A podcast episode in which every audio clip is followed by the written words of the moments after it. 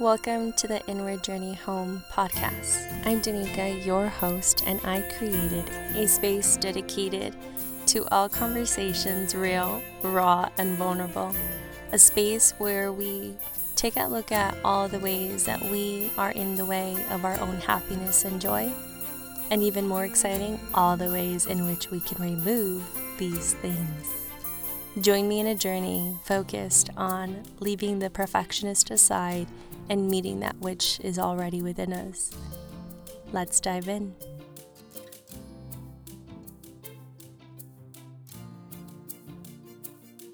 Hey guys, welcome back. Welcome back to another episode here at the Inward Journey Home podcast. This is Danika, your host, and I'm so excited to have you guys here.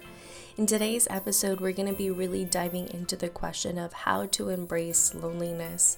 We're going to be looking at what loneliness looks and feels like for most of us, how we can start to move away from this idea that being alone is a bad word, and really starting to understand where this discomfort and uncomfortable feeling of being alone with yourself stems from.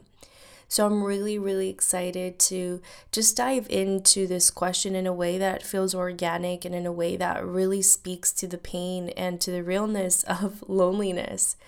And as always, I'll introduce various stories and strategies that are going to support you in your new relationship with loneliness and how to start to embrace yourself in these moments. All right, guys, well, let's get started.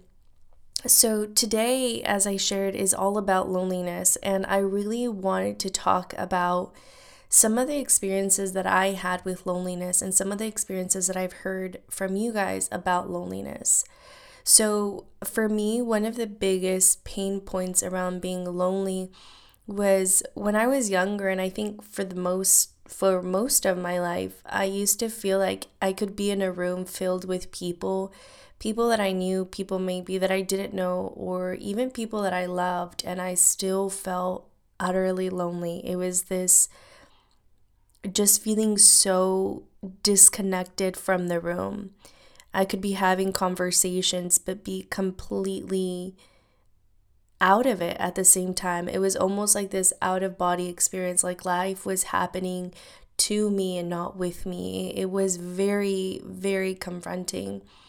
I would many times go home and find myself pretty depressed in that you know, I thought that these environments, these people, these conversations, these outings were going to satisfy me and leave me feeling whole. But in fact, they were just a reminder that I felt quite empty and I felt quite disconnected and alone, really detached from the world. And I felt like this for a number of years.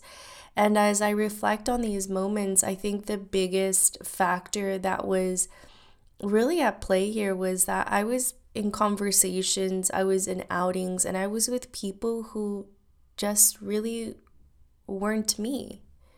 And I think this is very much a symptom of somebody who people pleases, of someone who's always trying to fit in, who's always trying to be among it, who doesn't even like to spend time with themselves you know, in these moments of feeling completely detached and disconnected from the world, really what was happening was I was being shown that the environment that I was in wasn't really a reflection of me. And it was really deeper to that. It was telling me that I had yet to spend that time with myself to really understand who and what I was about. So it was this like almost this shift to step away from constantly needing to be out, constantly needing to be around people, constantly needing to be among it for fear of missing out. Because even when I was out, I was still disconnected. So it, it almost told me like the more that you come out and try to search for your happiness externally, the more you're just going to see a reflection of this dissatisfaction and disconnection with yourself. And that was exactly what I was experiencing. And so, after a couple of years of just feeling completely disconnected and completely disassociated and detached from the world that I had essentially molded myself to, I found myself really needing to go inward and really needing to spend that time with myself. And another piece to the puzzle around loneliness that pushed me to understand loneliness as a positive quality was I was in a long distance relationship with Andrew, which I've talked about many times here on the podcast. And it it was an interesting time for me because I so hated the idea of being in a long distance relationship, but our relationship was long distance for the first three and a half years. Um, and what I mean by long distance was I lived in Australia with Andrew for about nine months in the first nine months of our relationship. And then after that, he stayed in Australia and I moved back to California. And we kept that long distance relationship in two different countries for about a year or two. And then eventually he moved to California. He went to school at UCLA. And still, I maintained my residency in the Imperial Valley, and he stayed in LA. So we still kept an element of long distance. Of course, we were in the same time zone, which was exciting. But why do I bring up long distance and how does it relate to this idea of embracing loneliness? Well, I have to say that I'm quite grateful for the long distance element of our relationship because it really forced me and it really pushed me to get out of my idea of what it meant to be in a relationship. My idea of what are the things you do in a relationship and what are the things you do independently. It completely shattered all of that for me because really what was happening on a very simple, you know, day to day level was I, at the beginning, was holding myself back from experiencing life, right? I felt like I could only go on dinner dates with my significant other. I could only go to the movies on a Friday with my significant other. I could only, you know, explore a new city, explore a new area of my life with my partner or even friends or family. And the reality was that my situation meant that I didn't have him there. You know, we saw each other maybe once or twice every four months. And so the reality was that for me, I had to start to learn that going on dates with myself, taking myself to the movies, taking myself to explore a new city or travel or see friends outside of my relationship taught me that loneliness is very much a perception. It's very much this impression that we have. So let me kind of dissect that a bit more.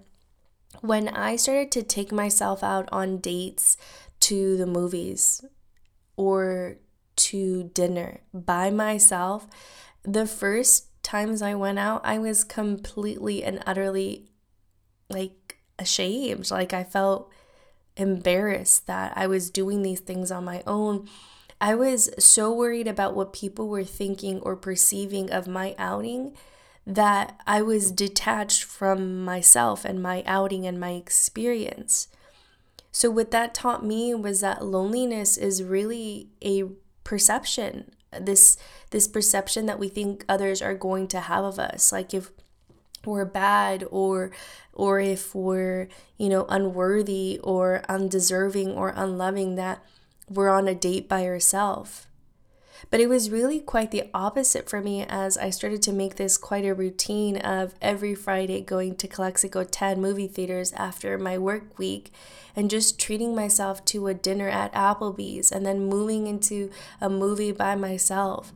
It was this it was this experience of no longer being worried about what others people thought of me going out on my own, but really this opportunity to show myself love to show myself attention, to show myself care, to be willing to spend money on myself, to be willing to get ready and and dressed up for myself, right? Loneliness was so immediate for anyone who would see externally, right? Because I'm on my own, but I've never felt so held. I've never felt so loved as I did in those moments. I've never felt so content and whole. Loneliness was a, an emotion that I didn't even experience every time I, I did these things. And so, again, embracing loneliness is embracing this idea that loneliness is only a perception of what we think others have of us, right? Yes, loneliness can vary in the idea that we don't have the people that we want around us at all times.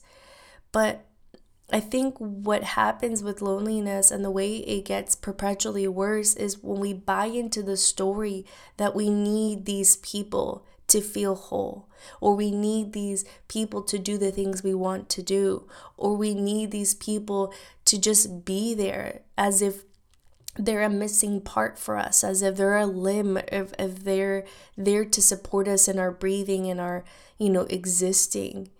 When we create this sort of dependency on people, the absence of them feels like loneliness right?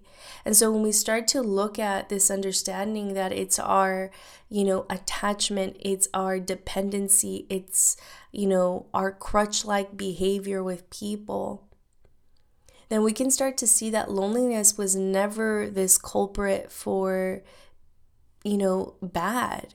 Loneliness was actually the solution.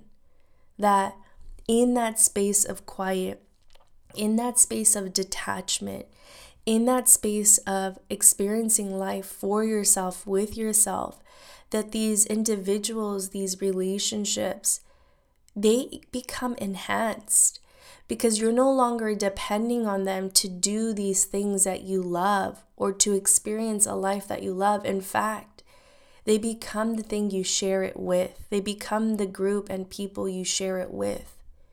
They're no longer this crutch that you need in order to experience a life that you love and desire. And so, when we think about it this way, some of the pains that I need to address is this idea of disliking, if not hating, being alone.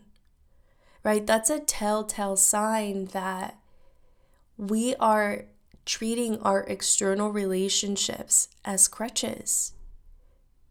We're treating them as a limb to experience life, to experience happiness, right? So, how can we start to detach from these external relationships as our source of happiness, as our source of self?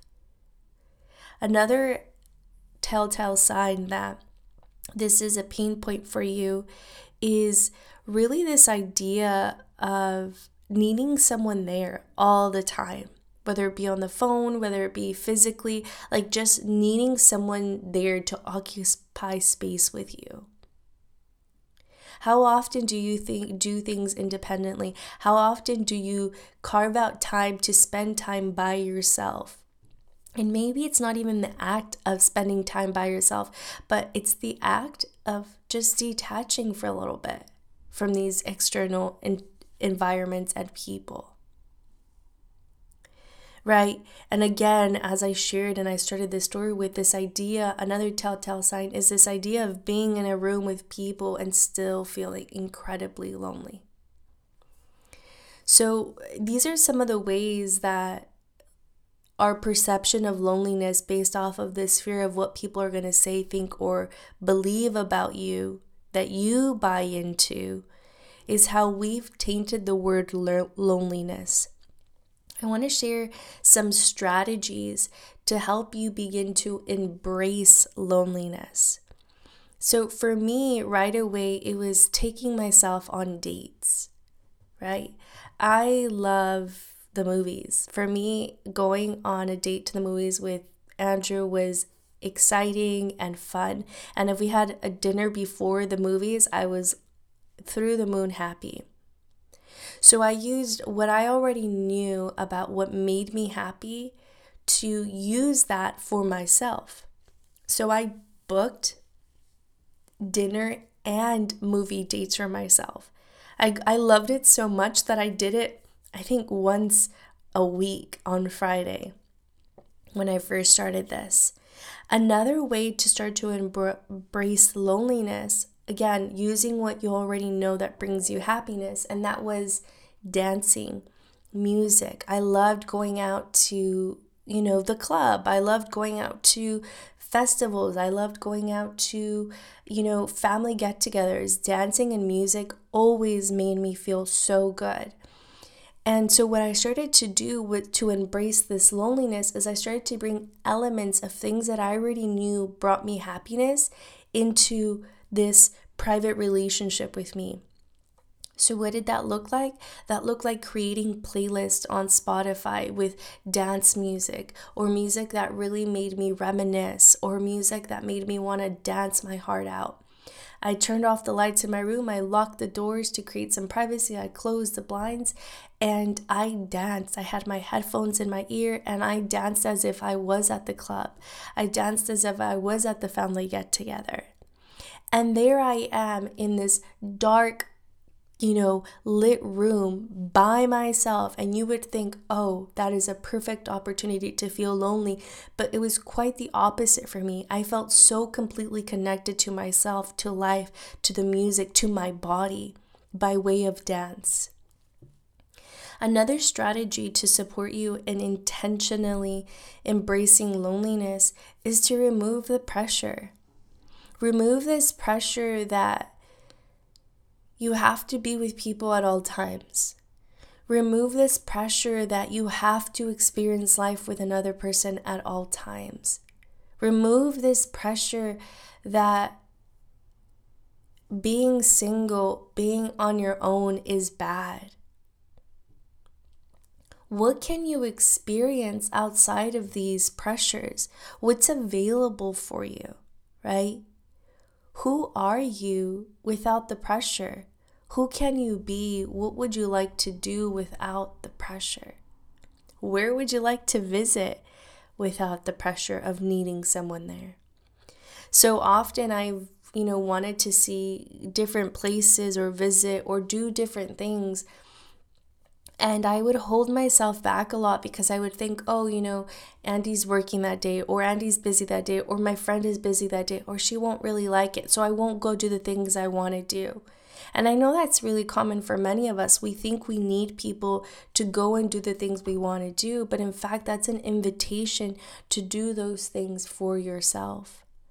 To share that joy of doing the thing you wanted to do with and for yourself. I'll be absolutely honest, I'm finding myself in that, you know, predicament now that I'm in in London and and I want to explore and I want to get out and there's a piece of me that's scared to get on a train and get lost. There's a piece of me that's scared to look around and realize that I'm no longer home. So instead of going out and exploring and getting to know the city like I really want to, I keep telling Andy, oh, you haven't, you know, taking me out to see the city. You haven't made time to go explore with me. But again, I have to remind myself that I have to embrace this loneliness, this new loneliness of reconnecting with a city, reconnecting with a new home.